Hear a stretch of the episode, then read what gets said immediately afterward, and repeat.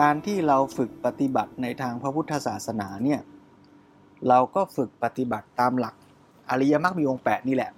ซึ่งมรรคมีองค์8เนี่ยถ้าย่อลงมาเนี่ยก็เรียกว่าไตรสิกขา หรือพูดสรุปอีกทีจากไตรสิกขาเนี่ยก็คือคำว่าบุญนั่นเองอะโยม ที่เราเรียกว่าบุญเนี่ยชาวพุทธไทยเราเนี่ยบางทีเราก็เข้าใจผิดนะว่าไปทำบุญเนี่ยจะหมายถึงว่าจะต้องไปถวายสังฆทาน หรือว่าเอาของไปให้ ถึงจะเป็นบุญ แต่ในความจริงแล้วเนี่ยคำว่าบุญเนี่ยมันมีความหมายครอบคลุมเท่ากับคำว่าไตรสิกขา เท่ากับคำว่ามรรคมีองค์8เลยนะ ถ้าลองสังเกตเนี่ยจะเห็นว่าทานก็คือท่าทีที่เรามีต่อกันในการช่วยเหลือเกื้อกูลถูกไหมสีนี่คือพฤติกรรมทั้งหมดเลย ไม่ว่าเราจะนั่งเราจะยืนเราจะเดินพฤติกรรมที่มีต่อร่างกายเราเองเนี่ยเรานั่งในท่าไหนที่มันเหมาะ เราจะกินอะไรที่มันพอดีกับร่างกายของเราใช่ไหมหรือแม้แต่ท่าทีที่เรามีต่อคนรอบข้าง เราจะทำอะไรเราจะพูดอะไร พูดแบบไหนที่ดีไม่เบียดเบียนทำร้ายกันนะพูดแบบไหนที่จะสมานสามัคคี พฤติกรรมที่มีต่อกันทำยังไงที่เราจะไม่ไปเบียดเบียนทำร้ายเขาและตัวเราเองด้วย ในขณะเดียวกันก็เกื้อกูลส่งเสริม ซึ่งกันและกันให้ดีด้วย อย่างเงี้ยนี่คือเรื่องศีลท่าทีที่มีต่อกัน เพราะฉะนั้นถ้าเราใช้ชีวิตดีนะวันๆที่เราไปทำงานเนี่ยเราก็ไม่ไปทะเลาะกกับใครนะไปโรงเรียนเราก็ช่วยเหลือเกื้อกูลคุณครู คุณพ่อคุณแม่เพื่อนฝูง เมื่อเรามีท่าทีต่อกันดีอย่างเนี้ยสิ่งแวดล้อมผู้คนรอบข้างที่จะมาพูดกับเรามาทำกับเรา แนวโน้ม มันก็ไปในทางที่ดี มันก็จะส่งผลทำให้การฝึกพัฒนา คำว่าภาวนาเนี่ยก็คือคำว่าพัฒนานั่นแหละการพัฒนาไม่ว่าจะเป็นด้านจิตหรือปัญญาก็จะเป็นไปในทางที่ดีด้วย เพราะฉะนั้นคำว่าบุญเนี่ยถ้าแยกออกมาเนี่ยก็แยกเป็นทาน ศีล ภาวนาคำว่าภาวนาก็แยกย่อยเป็นจิตตภาวนากับปัญญาภาวนาเพราะฉะนั้นคำว่าจิตภาวนา มันก็คือคำเดียวกับคำว่าสมาธิสิกขานั่นเองคำว่าปัญญาภาวนาก็คือปัญญาในไตรสิกขานั่นเอง การฝึกสมาธิเนี่ยให้ใจนิ่งสงบเนี่ยก็เรียกว่าสมถะ ส่วนการฝึกปัญญาให้รู้เข้าใจสิ่งทั้งหลายตามเป็นจริงเนี่ยก็เรียกว่าวิปัสสนา คราวที่แล้วเนี่ยเราคุยเชื่อมโยงมาจากเรื่องสติ ให้เห็นว่าสตินั้นเป็นบาดฐานในการเจริญทั้งฝั่งสมถะและวิปัสสนา จะฝึกสมถะก็ต้องมีสติเป็นเหมือนเชือก คอยดึงลิงให้อยู่กับหลัก อย่าให้ลิงมันวิ่งวุ่นไปหมด ลิงเปรียบเหมือนจิต เชือกคือสติ ส่วนหลักก็คืออารมณ์กรรมฐานที่เราจะยึดอะไรอย่างใดอย่างหนึ่ง ให้ใจมาสังเกตใส่ใจจดจ่อ เช่นเมื่อกี้เรานั่งดูที่จอ ใส่ใจคำว่าเออร์เรอร์ใจแล้วก็ไปโฟกัสอยู่ตรงนั้น อย่างเงี้ยเรียกว่าฝึกสมาธิ เป็นการฝึกในระดับจิตใจนะ มื่อเราฝึกอย่างนี้เราจะไปทำงานเราจะขับรถ เราจะหั่นผัก เราก็จะโฟกัสอยู่กับสิ่งนั้น ใส่ใจอยู่กับสิ่งนั้น ไม่ทำให้ใจมันวอกแวกวุ่นวาย สับสนซัดสายซึมเศร้าหดหู่ นี่เรียกว่าใจที่มีสมาธิ ส่วนวิปัสสนาก็เป็นการฝึกที่จะทำให้เราเห็นสภาวะที่มันเป็นจริงปรากฏเกิดขึ้นนะอย่างที่เราฝึกวิปัสสนาก็คือว่า เมื่ออะไรปรากฏที่กายก็ดีที่ใจก็ดี เราก็รับรู้ตามที่มันเป็น รับรู้ว่า ขณะนี้มีอาการลมกระทบกระทบกระทบที่ปลายจมูก ไม่ใช่ไปนั่งท่อง เพียงแค่ว่าเข้าออกเข้าออก แต่ต้องเห็นอาการที่มันปรากฏ เห็นความเปลี่ยนแปลง ที่ลมมันตึงขึ้นมันหย่อนลง มันอุ่น มันร้อนมันเย็นอย่างไร ความอุ่นนั้นเปลี่ยนแปลงไปอย่างไร แต่ไม่ต้องไปวิ่งหานะ ไม่ต้องไปวิ่งหา รับรู้ตามที่มันปรากฏ อ่า เดี๋ยวเราลองฝึกกันดูแล้วเดี๋ยวตอนท้าย จะมาพูดสรุปรวมให้ฟังว่าไอการฝึกที่เราเรียกว่าศีลสมาธิปัญญาก็ดี เรียกว่าบุญก็ดีเนี่ยก็จะรวมลงในหลักสำคัญอีกหลักหนึ่งวันนี้ที่จะพูดเพิ่มเติมก็คือวิสุทธิ ก็คือการทำชีวิตของเราให้บริสุทธิ์ แล้วทางที่จะไปสู่ความบริสุทธิ์ ก็กลายเป็นชื่อคำพีเล่มหนึ่ง ชื่อว่าวิสุทธิมักเดี๋ยวตอนท้ายเราจะมาพูดเชื่อมโยงสรุปอย่างนี้นะเพราะฉะนั้น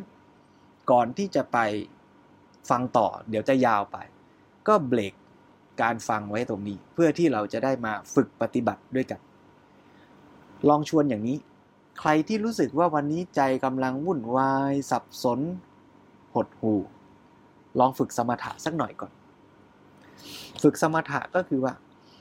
ลองนึกอารมณ์หรือสิ่งใดสิ่งหนึ่ง ที่ใจเรารู้สึกว่านึกแล้วเนี่ยใจมันก็จะนิ่งสงบดี สิ่งนั้นเนี่ยอาจจะเป็นลมหายใจของเราก็ได้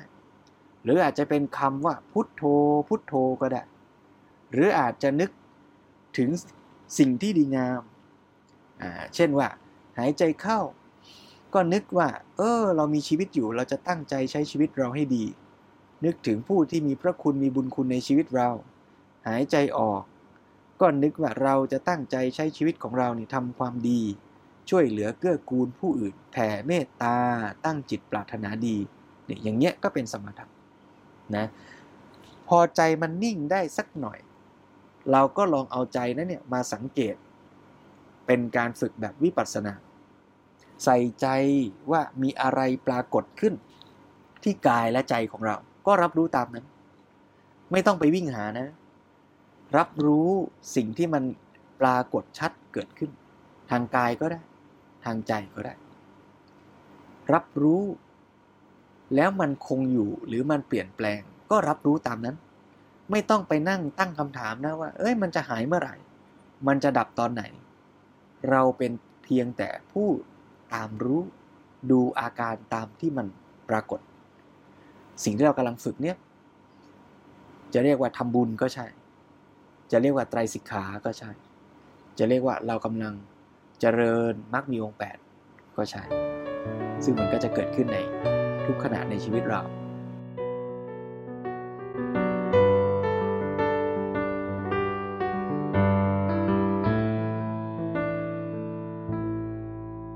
เพราะในทุกขณะเนี่ยที่เราพูดกันเรื่องไตรสิกขาก็ดี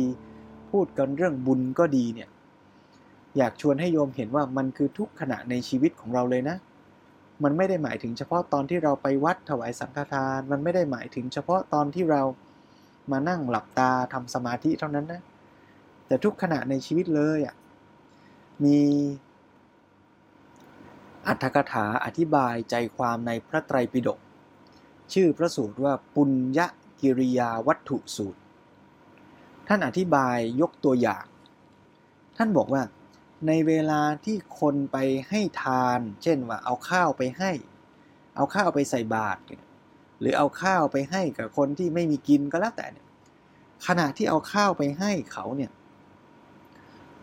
ถ้าเราระลึกว่า เราจะให้ข้าวให้น้ำเนี่ย โดยระลึกว่ามันคือการให้ทาน อย่างเนี้ยก็เป็นบุญอย่างหนึ่งที่เราเรียกว่าทาน แล้วในขณะนั้นเองเนี่ยนะเราก็ดำรงอยู่ในข้อวัดปฏิบัติ ว่าในการที่เราจะเข้าไปติดต่อเอาของไปให้เขาเนี่ยเราควรจะยืนตรงไหน เราควรจะพูดอย่างไร เราก็ตั้งใจทำกริยาอาการที่เหมาะสม รารถนาดีต่อเขาพูดกับเขาเหมาะสม ถ้าเขาเป็นพระเราก็ยกมือไหว้ถ้าเขาเป็นญาติโยมผู้ใหญ่ เราก็ให้ความเคารพยืนในที่เหมาะสมอย่างนี้เป็นต้น ในขณะนั้นเนี่ยอาการของเราวาจาของเราเนี่ยก็เป็นศีล พฤติกรรมก็ดีงามในขณะนั้นเนี่ยก็เป็นบุญอีกประการหนึ่ง แล้วในอัตถกถาท่านก็อธิบายต่ออีกว่า พอเราให้ทานตอนนั้นแหละนะ เราก็พิจารณาเห็นว่าตัวอาหารสิ่งของที่เราเอาไปให้เนี่ย มันก็เป็นสิ่งที่เปลี่ยนแปลง มีความเสื่อมสิ้นสลายไป แม้แต่ตัวเราก็มีความเปลี่ยนแปลง เห็นใจของเราที่อาจจะมีความสุขปรากฏเกิดขึ้น ในขณะที่ให้ทานนั้นก็เห็นความสุขที่ปรากฏ เห็นความสุขที่เปลี่ยนแปลง การเห็นความจริงอย่างนั้นเนี่ย ก็เป็นปัญญา เป็นปัญญาภาวนา หรือในขณะนั้นเนี่ยถ้าใจเราจดจ่อใส่ใจอยู่กับอาการเคลื่อนไหวมือไม้ที่จะหยิบของส่งให้ขขณะนั้นใจก็เป็นสมาธิ ก็เรียกว่าเป็นจิตภาวนา ตัวอย่างนี้ในอัตถกถาเนี่ย แสดงให้เราเห็นชัดเลยว่า คำว่าบุญคำว่าไตรสิกขาเนี่ยมันไม่ได้อยู่ไกลนะ แล้วมันก็ไม่ได้อยู่เฉพาะที่วัด แล้วมันก็ไม่ใช่ว่าต้องทำไปทีละอย่างทีละอย่างนะ แต่ในแต่ละขณะแต่ละขณะเนี่ยเราทำบุญได้ตั้งเยอะเนี่ย เด็กๆตัวเล็กๆ แค่นั่งอยู่หน้าจอคอมพิวเตอร์ชั่วโมงหนึ่งตอนนี้เนี่ยก็เกิดบุญขึ้นเยอะแยะเลยจริงไหม การที่เราพยายามจะรักษาตัวเราให้นั่งอยู่ในอาการที่เหมาะสม เราอาจจะมีความรู้สึกขี้เกียจเกิดขึ้น เราก็ยับยั้งใจไว้ บางทีมันอาจจะอยากนอนเอนลงไป แต่เออเรากำลังฝึกอยู่นะอ่ากลับมานั่งอีกทีหนึ่งอ่าเนี่ยเนี่ยก็ได้ทั้งศีลก็ได้ด้วย หรือเราตั้งใจอยากจะเป็นแบบอย่างให้คนอื่น ด้วยความรู้เข้าใจว่าเออเราทำไปเพื่ออะไร เพราะอะไรเข้าใจเหตุเข้าใจผล อันนี้ก็เป็นปัญญาเหมือนกัน ใช่ไหมแล้วถ้าเรารักษาใจให้จดจ่ออยู่กับสิ่งที่เรากำลังตั้งใจฟังตรงหน้าอันนี้ก็เป็นจิตภาวนาได้อีก ฟังแล้วก็คิดตาม เกิดความรู้ความเข้าใจ เกิดความตั้งใจอยากจะทำสิ่งที่ดีให้ยิ่งขึ้นต่อไป นี่ก็เป็นปัญญา เพราะฉะนั้นศีลสมาธิปัญญาก็จะเกิดขึ้นในทุกๆขณะในชีวิตเราได้มันก็ชวนโยมว่า การที่เราจะเรียนรู้เรื่องศีลสมาธิปัญญาเนี่ย ก็ให้อยู่ในวิถีชีวิตในทุกขณะเลย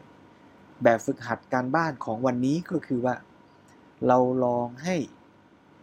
เกิดศีลสมาธิปัญญา หรือจะเรียกว่าบุญก็ได้ ทานศีลภาวนา ในชีวิตของเราทุกวันทุกวันบ่อยๆ วันนี้เนี่ยหลังจากเลิกกิจกรรมก่อนเข้านอนเนี่ยก็ลองสังเกตลองฝึกลองพยายามสร้างเสริม บุญให้เกิดขึ้นในทุกขณะ นั่งในท่าไหนดี ตอนนี้ควรจะกินอะไรหรือไม่กิน เออ อยากกินนะจะลงไปตู้เย็นข้างล่าง เอ๊ะแต่ไม่กินดีกว่า อ้าวนี่ก็ได้ ฝึกแล้วนะได้ไหมศีลก็ได้ เออ โภชเนมัตตัญยุตา ประมาณในการบริโภครู้เวลา หรือถ้า เออ ร่างกายมันไม่สบายมันต้องการกิน ก็กินนะ ก็มีปัญญารู้ว่า เออ ควรกินเท่าไหร่ ไม่ควรกินอะไร เนี่ย ทุกขณะเป็นการฝึกหมดเลยนะ พรุ่งนี้เช้านาฬิกาปลุกดังจะเอายังไง ตื่นขึ้นมา ขับรถไปให้ทางคนอื่น ก็ได้เรื่องทาน รักษากฎจราจรแล้วก็ได้เรื่องศีล อย่างเงี้ยเป็นต้น บุญมันก็จะเกิดบ่อยๆบ่อยๆบ่อยๆทุกขณะในชีวิตเรานะเนี่ยแหละเรียกว่าการพัฒนาชีวิต พัฒนาไปพัฒนาไปชีวิตมันก็จะบริสุทธิ์ มันก็จะดีงามมากขึ้นมากขึ้น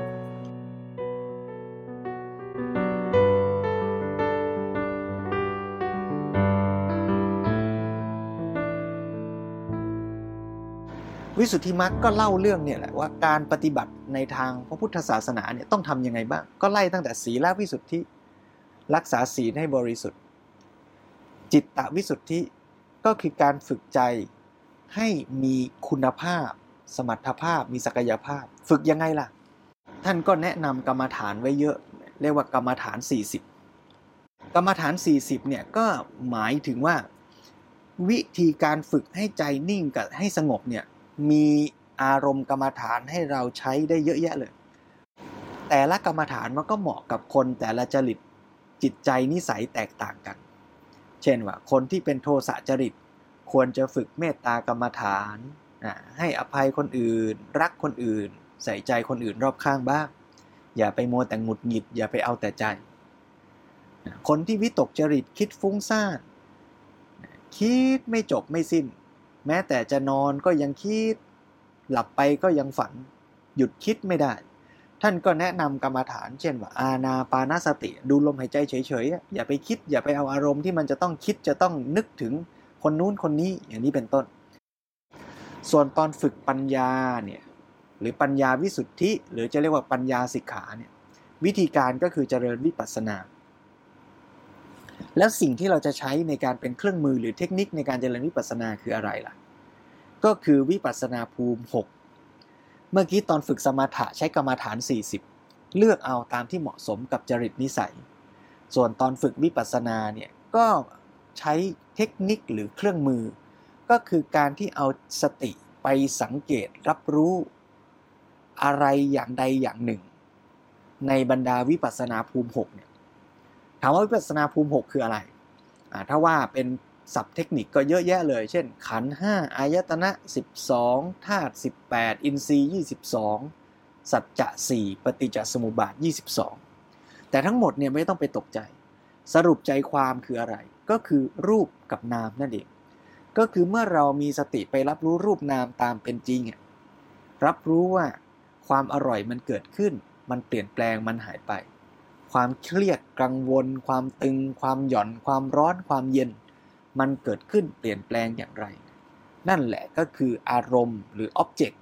หรือวัตถุที่เราจะไปสังเกตเพื่อเจริญวิปัสสนาเพื่อพัฒนาปัญญาเพราะฉะนั้นถ้าเห็นโครงสร้างอย่างนี้สิ่งที่อยากชวนโยมดูวันนี้ก็คือว่า ไม่ว่าจะพูดตามหลักไหน ทางสายกลางมักมีองค์ 8 ไตรสิกขา บุญ วิสุทธิ ก็คือเรื่องเดียวกัน ก็คือเรื่องการพัฒนาชีวิตอย่างเป็นองค์รวม พัฒนาพฤติกรรมด้วย จิตใจด้วยและปัญญาด้วย การฝึกเหล่านี้ก็จะเกิดขึ้น ในชีวิตประจำวันทำอะไรอะไรก็เจริญไตรสิกขาไปด้วย ชีวิตก็พัฒนาในทุกขณะ